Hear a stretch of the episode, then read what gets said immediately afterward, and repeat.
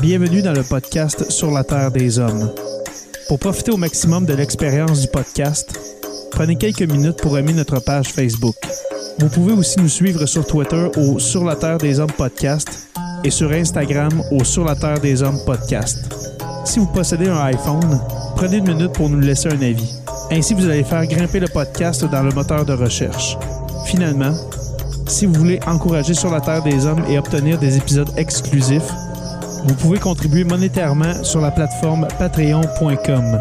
P-A-T-R-E-O-N.com. Recherchez sur la Terre des Hommes et pour seulement 2 par mois, vous y aurez droit. Le podcast peut désormais débuter. Bienvenue sur la Terre des Hommes.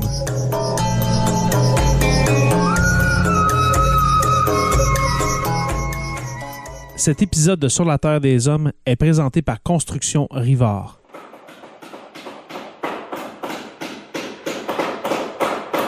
La rénovation et la construction, ça passe par la science du bâtiment et de vraies maisons éco-énergétiques.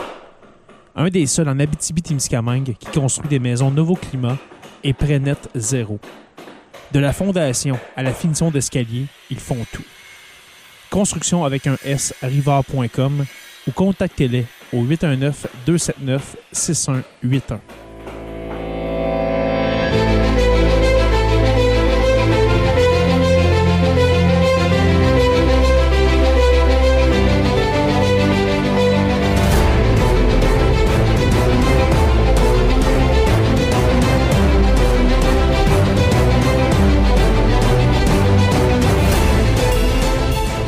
Bonjour à tous et à toutes et bienvenue à cet épisode 165 de Sur la Terre des Hommes. Cette semaine, un épisode solo. Un épisode de solo car euh, je n'ai pas euh, demandé à Joe. C'est un peu un épisode où est-ce que je suis seul à la maison. Et, comme d'habitude, quand maintenant quand on fait quand je fais des épisodes solo, c'est parce que euh, j'ai un peu de temps devant moi et puis je décide de faire un épisode. Alors, je n'ai pas demandé à Joe de m'accompagner, mais euh, ne soyez sans crainte, euh, la semaine prochaine, il sera de retour. Alors, cette semaine, un troisième épisode. Je, je, ne voulais pas attendre deux ans et demi avant de faire un troisième épisode sur les origines de l'homme. Cette semaine, je vais m'attarder sur le mode de vie des premiers hommes. Euh, quand on parle de mode de vie, eh bien, on parle de nomadisme, on parle de sédentarisme. Alors, comment les hommes des premiers, euh, des premiers temps euh, vivaient, qu'est-ce qu'ils faisaient, comment se nourrissaient-ils, quelles étaient leurs croyances? Alors, on va passer de, de mode de vie à religion et puis revenir un peu sur le mode de vie. Alors, on va explorer le nomadisme des hommes, des premiers hommes, et puis de l'évolution de ceux-ci vers euh, l'adoption de l'agriculture. Alors, ce sera un court épisode cette semaine. Et puis, la semaine prochaine, nous allons revenir euh, en tandem euh, comme à l'habitude. Alors, pour cette semaine, les origines de l'homme, une question de survie. C'est parti.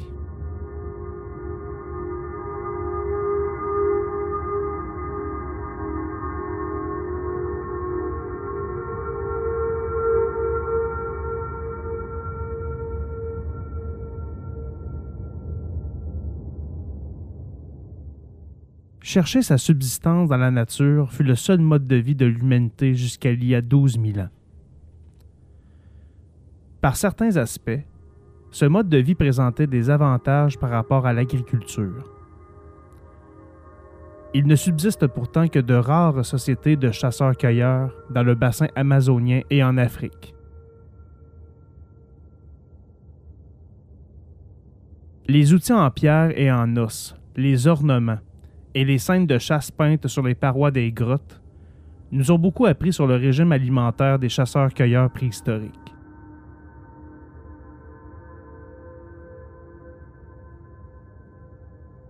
Les bâtons à fouir et les lames de fossiles en silex, plus rarement mises au jour, attestent que ces derniers déterraient des tubercules et récoltaient les graminées sauvages. Les os brisés d'animaux, les arêtes de poissons, et les pollens fossilisés révèlent d'autres détails, de même que les amas de coquillages de mollusques.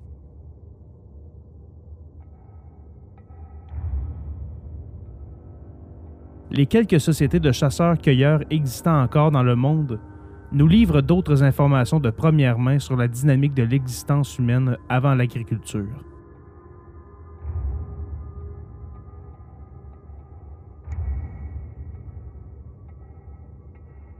Les bandes de chasseurs-cueilleurs se déplaçaient sans cesse, campant des lieux stratégiques aux périodes de l'année où le gibier approchait, où telle plante parvenait à maturité. À Doni Vestonice, dans l'actuelle République tchèque, les chasseurs de mammouths édifiaient avec les os et les défenses de leur proie des huttes ovales, surplombant la vallée et les marécages environnants.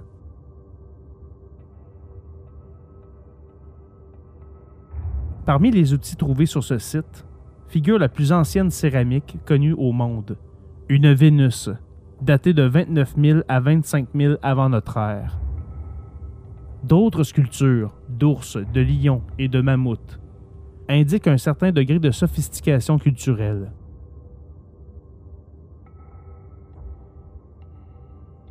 Une datation proche a été donnée pour la Vénus de Willendorf, mise au jour en Autriche.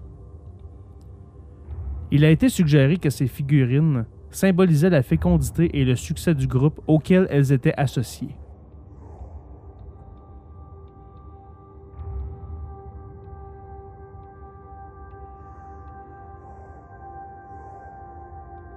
Le passage entre chasse et cueillette nomade et agriculture sédentaire n'est pas toujours très net. Il semble que de nombreuses communautés pouvaient être sédentarisées et continuer de chasser, ou, à l'inverse, nomadiser et cultiver la terre. Il y a 10 000 ans, des groupes de pêcheurs et de chasseurs mésolithiques vivaient au bord de la mer Baltique, à peine libérés par le retrait des glaces. Ils se nourrissaient principalement de poissons, complétant ce régime de végétaux, d'oiseaux et de gibier. Les animaux étaient tués au moyen de flèches et de saguets à pointe en pierre et de harpons en bois de cervidés. Dans cette zone, de nombreux groupes occupaient les mêmes sites sur plusieurs générations, le long de côtes se déplaçant constamment.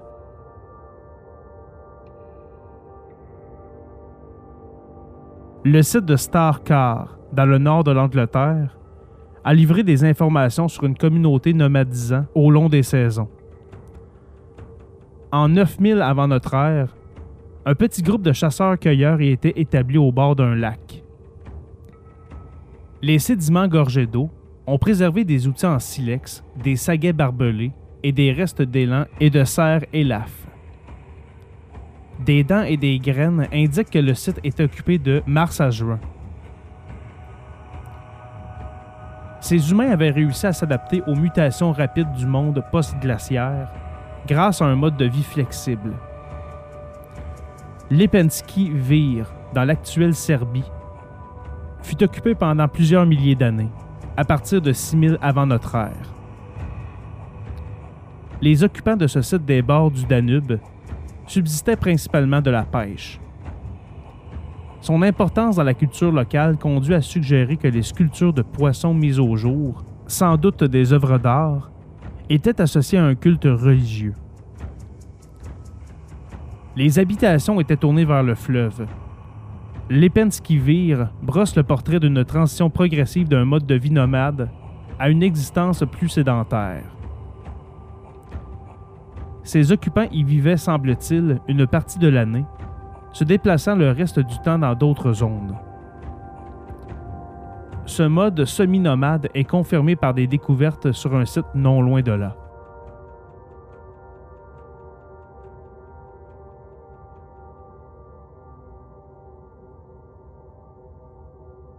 Il y a 5000 ans, l'Est et le Sud de l'Afrique étaient encore pour l'essentiel peuplés de chasseurs-cueilleurs nomades dont l'alimentation était assez diversifiée.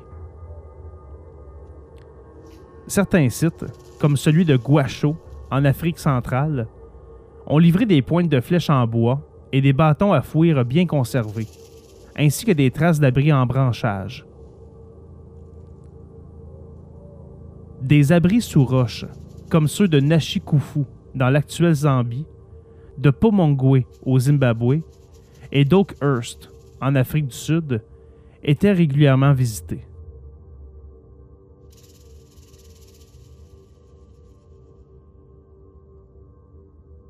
Ces chasseurs-cueilleurs, connus pour leur art rupestre, étaient les ancêtres éloignés des San ou Bushiman, dont un petit nombre vit encore dans le désert de Kalahari, au Botswana, et a préservé une culture dont les origines remontent à la préhistoire, malgré des contacts anciens avec les agriculteurs.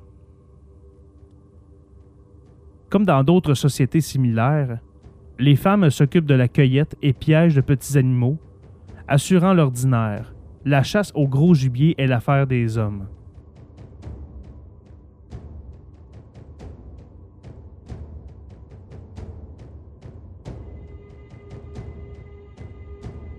Dès lors que les humains deviennent conscients de leur vulnérabilité et de leurs conditions mortelles, ils cherchèrent les réponses au mystère éternel de la vie. Réfléchir au sens de notre existence, s'interroger sur ce qu'il advient après la mort, fait et fera toujours partie de l'expérience humaine. Il est difficile d'appréhender les croyances humaines avant l'apparition de l'écriture. Toutefois, nous pouvons, à partir de certains objets préhistoriques, reconstitue en partie les idées propres à la culture qui leur est associée. Nos connaissances sur les religions préhistoriques proviennent surtout de l'art pariétal et des objets funéraires. La mort, au fil du temps, est souvent pensée comme reliant à un autre monde, et les pratiques entourant l'inhumation sont toujours signifiantes. Il y a environ 40 000 ans, les Cro-Magnons, en Europe occidentale, développèrent une tradition artistique flamboyante qui survit sur les parois des grottes et à travers des bois de cervidés magnifiquement travaillés.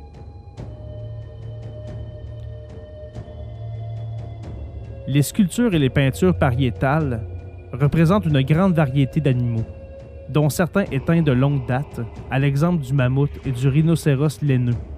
D'autres, comme les chevaux sauvages, le bison d'Europe et le renne, nous sont plus familiers.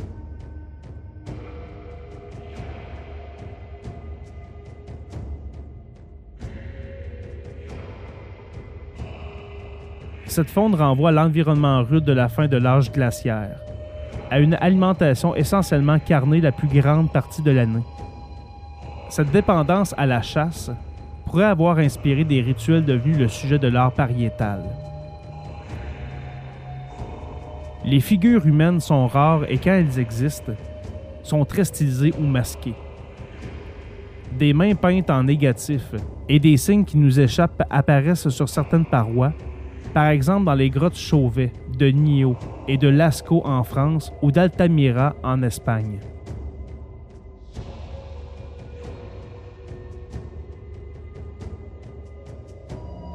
Des générations d'archéologues ont débattu de la signification de l'art pariétal de Cro-Magnon, qui fleurit jusqu'à il y a environ 14 000 ans. Une théorie avance que les peintures étaient exécutées par des chamans, intermédiaire traditionnel entre le monde des humains et celui des esprits dans les sociétés de chasseurs-cueilleurs. Les chamans transmettent aussi, traditionnellement, les récits cosmogoniques et les légendes, de même que le savoir spirituel et les rites. Ceux de la fin de l'âge glaciaire pourraient avoir dirigé des cérémonies dans des grottes, souvent ornées de fresques, là où l'acoustique se prête au chant ainsi que dans d'autres cavernes moins accessibles, plus obscures, où ils auraient pu se sentir plus proches de puissance ne se manifestant pas directement dans l'environnement ordinaire.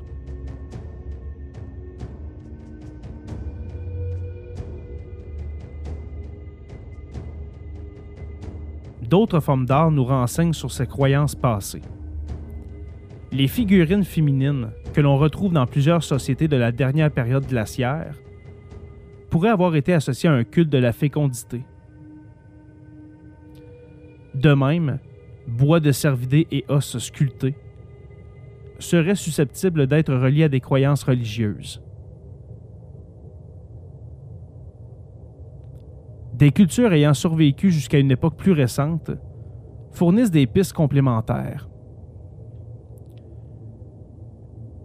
Les Premières Nations d'Amérique et les Aborigènes d'Australie, par exemple, vivent traditionnellement dans des univers où les mondes ordinaires et spirituels ne sont pas séparés.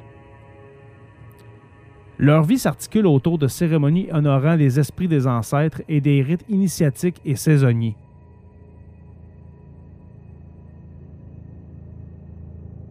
Les sociétés actuelles de chasseurs-cueilleurs se caractérisent par des croyances et une vision du monde intimement connecté à l'environnement naturel.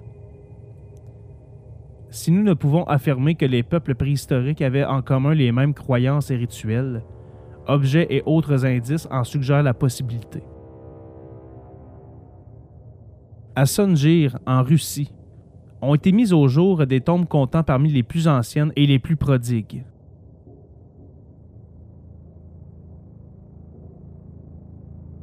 La richesse et la diversité des objets qui accompagnaient les corps indiquent une société fortement hiérarchisée et préoccupée de ce qu'il advenait des défunts. Sur les restes d'une fillette de 8 ans ont été préservées plus de 5000 perles d'ivoire dont on estime que le façonnage requérait une heure pour chacune. Une telle abondance suggère une religion concevant un voyage dans l'au-delà, nécessitant la présence de ce type d'objet auprès des morts. Dans d'autres cultures, de la nourriture était déposée auprès des morts, ce qui renvoie, là encore, à la croyance dans une autre vie.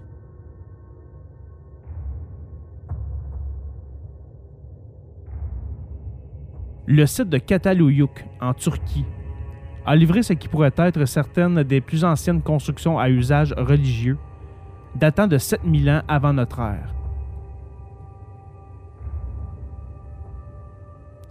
Des fresques murales témoignent que ces espaces étaient utilisés à des fins rituelles.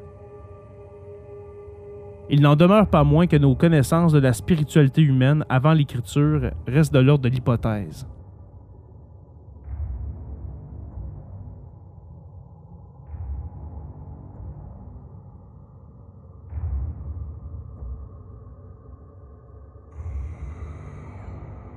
Il y a 12 000 ans, l'humanité vivait encore de chasse et de cueillette. 6000 ans plus tard, presque toutes les sociétés en capacité de cultiver et d'élever des animaux produisaient leur nourriture. L'agriculture ne fut pas inventée par une personne, traversée d'un soudain éclair de génie. Les chasseurs-cueilleurs savaient d'expérience que les graines tombant au sol germaient. Le passage à l'agriculture et à la domestication animale survint de manière indépendante dans différentes régions. Ce tournant amorcé il y a environ 12 000 ans fut en partie stimulé par le changement climatique.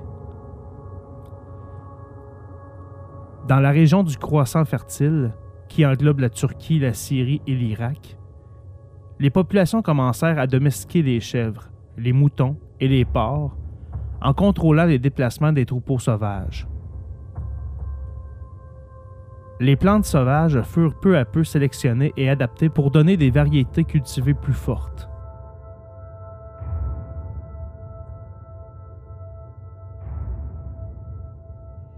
L'engrais et le blé amidonnier furent parmi les premières céréales domestiquées.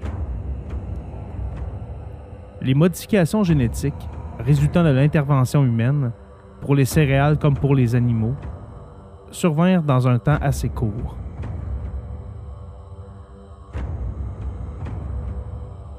Kataloyuk et Ngazal sont quelques sites clés des débuts de l'agriculture.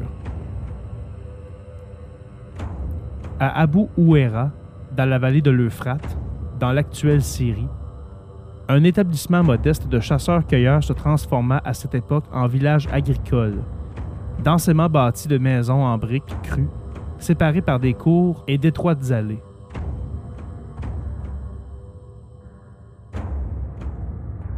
Les plantes qu'ils cueillaient traditionnellement se raréfiant du fait de l'assèchement du climat, les occupants du lieu commencèrent à cultiver du seigle. Ils continuaient à chasser la gazelle, tout en maintenant des moutons en enclos. L'analyse d'ossements révèle que le nombre de moutons domestiqués dépassa peu à peu celui des animaux sauvages dans l'alimentation.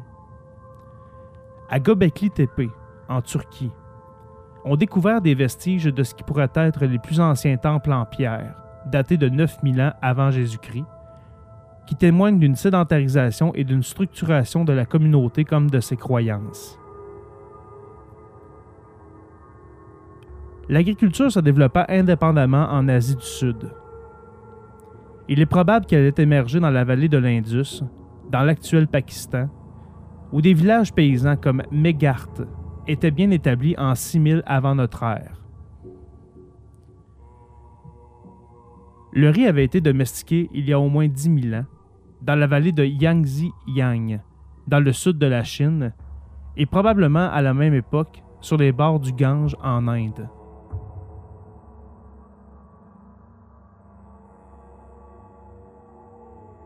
En Chine, toujours, la vallée du Yuan-Yi fut un des premiers foyers de la culture du millet, peut-être des 5000 avant Jésus-Christ. L'agriculture chinoise devint dans les siècles ultérieurs intensive et hautement organisée, surtout dans le sud. Les cultivateurs du nord devaient affronter des sécheresses et des inondations fréquentes. Malgré ces défis climatiques, la culture de Yang Shao, pratiquant une forme précoce d'irrigation, prospérait en 5000 avant Jésus-Christ. L'agriculture se diffusa en Europe vers 6000 avant Jésus-Christ. À partir du Proche-Orient, elle se répandit dans le bassin méditerranéen avant de gagner le nord, son expansion s'accompagnant de variations culturelles significatives.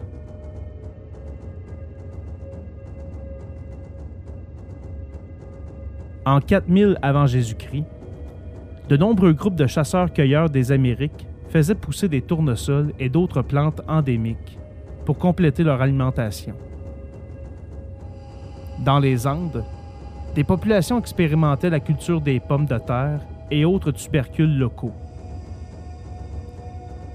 En 3500 avant Jésus-Christ, le maïs et les haricots, formant la base de l'agriculture amérindienne, avait été domestiqué en Amérique centrale. Le maïs fut domestiqué à partir de la théocinthe, une graminée endémique et de nombreuses variétés furent développées. Depuis les tropiques, cette culture gagna les Andes et le sud-ouest de l'Amérique du Nord en 2500 avant Jésus-Christ, avant de conquérir plus tardivement l'est de l'Amérique du Nord.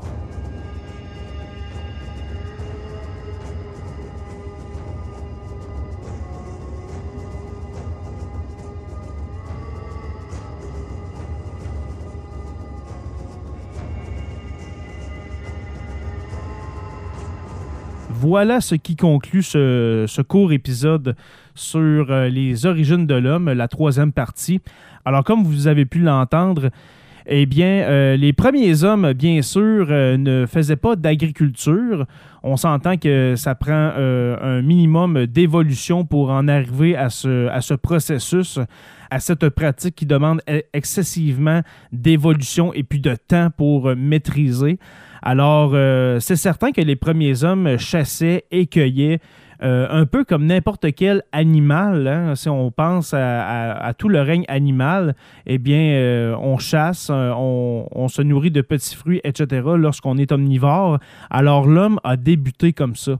Et puis, c'est bien sûr, ça a pris des, millions d'années pour arriver à faire de l'agriculture. Alors, ça, ça, remonte il y a 14 000 ans, vers moins 12 000 avant euh, Jésus-Christ. Alors euh, voilà ce qui conclut euh, cet épisode solo.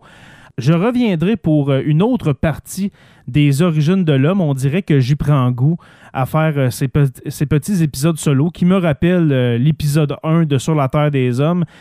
si vous ne l'avez pas écouté, je vous conseille d'aller dans votre podcatcher ou bien sur YouTube et puis d'aller écouter le premier épisode. Vous allez voir, le, son n'est vraiment pas bon, mais c'était le pilote de Sur la Terre des Hommes. Et puis, euh, vous constaterez qu'il y a eu beaucoup de changements euh, à travers les années. Alors, merci aux abonnés de suivre Sur la Terre des Hommes. Nous sommes disponibles sur Apple Podcasts, Spotify, Google Podcasts et YouTube au Sur la Terre des Hommes podcast.